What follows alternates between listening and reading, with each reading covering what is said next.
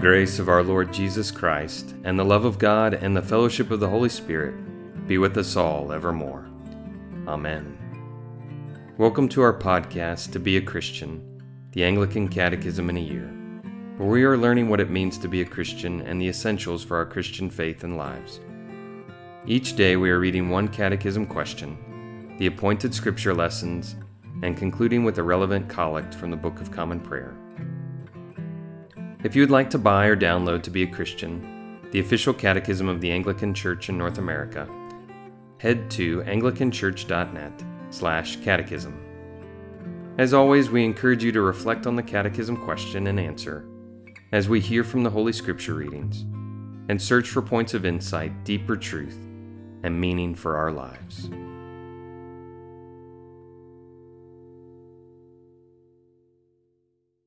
This is day 146, and we are studying the sacrament of marriage. Today we are on question 146 What is marriage? Our readings today from Genesis 2, Song of Solomon 4, Matthew 19, John 2, Romans 7, and Hebrews 13. Today we will conclude with a prayer adapted from Address to the Congregation in Holy Matrimony. Question 146 What is marriage? Christian marriage or holy matrimony is a lifelong covenant between one man and one woman, uniting them in self giving love, joy, and faithfulness. It is ordained by God for the procreation and spiritual nurture of children, the sanctification of husband and wife, the mutual support of their common life, and the flourishing of family, church, and society. Husband and wife enter into this covenant by exchanging vows before God in the presence of witnesses. Genesis chapter 2, verses 18 through 25. Then the Lord God said, It is not good that man should be alone. I will make him a helper fit for him. Now out of the ground the Lord God had formed every beast of the field and every bird of the heavens, and brought them to the man to see what he would call them. And whatever the man called every living creature, that was his name. The man gave names to all livestock, and to the birds of the heavens, and to every beast of the field. But for Adam there was not found a helper fit for him. So the Lord God caused a deep sleep to fall upon the man, and while he slept took one of his ribs and closed up the place with his flesh. And the rib that the Lord God had taken from the man he made into a woman, and brought her to the man. Then the man said, This at last is bone of my bones and flesh of my flesh. She shall be called woman, because she was taken out of man. Therefore a man shall leave his father and his mother, and hold fast to his wife, and they shall become one flesh. And the man and his wife were both naked and were not ashamed. Song of Solomon, chapter 4, verses 7 through 10. You are altogether beautiful, my love. There is no flaw in you. Come with me from Lebanon, my bride. Come with me from Lebanon. Depart from the peak of Amana, from the peak of Senir and Hermon, from the dens of lions from the mountains of leopards. You have captivated my heart, my sister, my bride. You have captivated my heart with one glance of your eyes, with one jewel of your necklace. How beautiful is your love, my sister, my bride. How much better is your love than wine, and the fragrance of your oils than any spice. Matthew chapter 19, verses 3 through 9. And Pharisees came up to him and tested him by asking, is it lawful to divorce one's wife for any cause?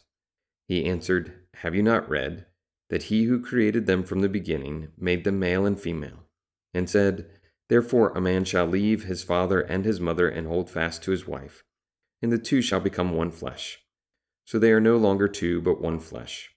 What therefore God has joined together, let not man separate. They said to him, why then did Moses give command one to give a certificate of divorce and to send her away? He said to them, Because of your hardness of heart, Moses allowed you to divorce your wives. But from the beginning it was not so. And I say to you, whoever divorces his wife, except for sexual immorality, and marries another, commits adultery. John chapter 2, verses 1 through 11. On the third day there was a wedding at Cana in Galilee and the mother of Jesus was there. Jesus also was invited to the wedding with his disciples. When the wine ran out, the mother of Jesus said to him, They have no wine. And Jesus said to her, Woman, what does this have to do with me? My hour has not yet come. His mother said to the servants, Do whatever he tells you. Now there were six stone water jars there for the Jewish rites of purification, each holding twenty or thirty gallons. Jesus said to the servants, Fill the jars with water. And they filled them up to the brim. And he said to them, Now draw some out and take it to the master of the feast. So they took it. When the master of the feast tasted the water now become wine, and did not know where it came from, though the servants who had drawn the water knew, the master of the feast called the bridegroom and said to him, Everyone serves the good wine first, and when people have drunk freely, then the poor wine. But you have kept the good wine until now. This, the first of his signs, Jesus did at Cana in Galilee, and manifested his glory, and his disciples believed in him. Romans chapter 7 verses 2 through 3. For a married woman is bound by law to her husband while he lives, but if her husband dies, she is released from the law of marriage. Accordingly, she will be called an adulteress if she li- lives with another man while her husband is alive. But if her husband dies, she is free from the law, and if she marries another man, she is not an adulteress. Hebrews chapter 13 verse 4. Let marriage be held in honor among all, and let the marriage bed be undefiled, for God will judge the sexually immoral and adulterous. Question 146. What is marriage? Christian marriage or holy matrimony is a lifelong covenant between one man and one woman, uniting them in self giving love, joy, and faithfulness.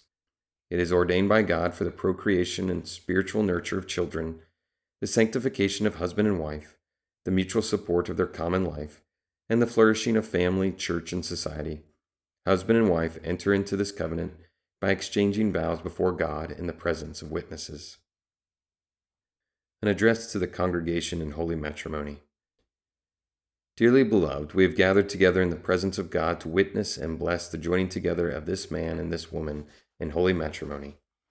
Almighty God established the bond and covenant of marriage in creation as a sign of the mystical union between Christ and his church.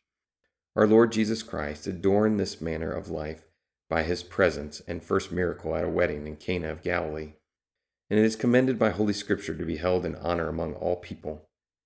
The union of husband and wife in heart, body, and mind was ordained by God for the procreation of children and their nurture in the knowledge and love of the Lord, for mutual joy, and for the help and comfort given one another, in prosperity and adversity, to maintain purity, so that husbands and wives with all the household of God might serve as holy and undefiled members of the body of Christ and for the upbuilding of Christ's kingdom in family, church, and society, to the praise of his holy name.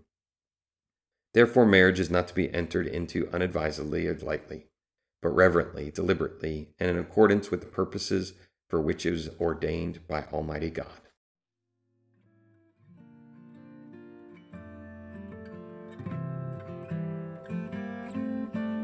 Let us bless the Lord. Thanks be to God. May the God of hope fill you with all joy and peace and believing, so that by the power of the Holy Spirit you may abound in hope. Amen.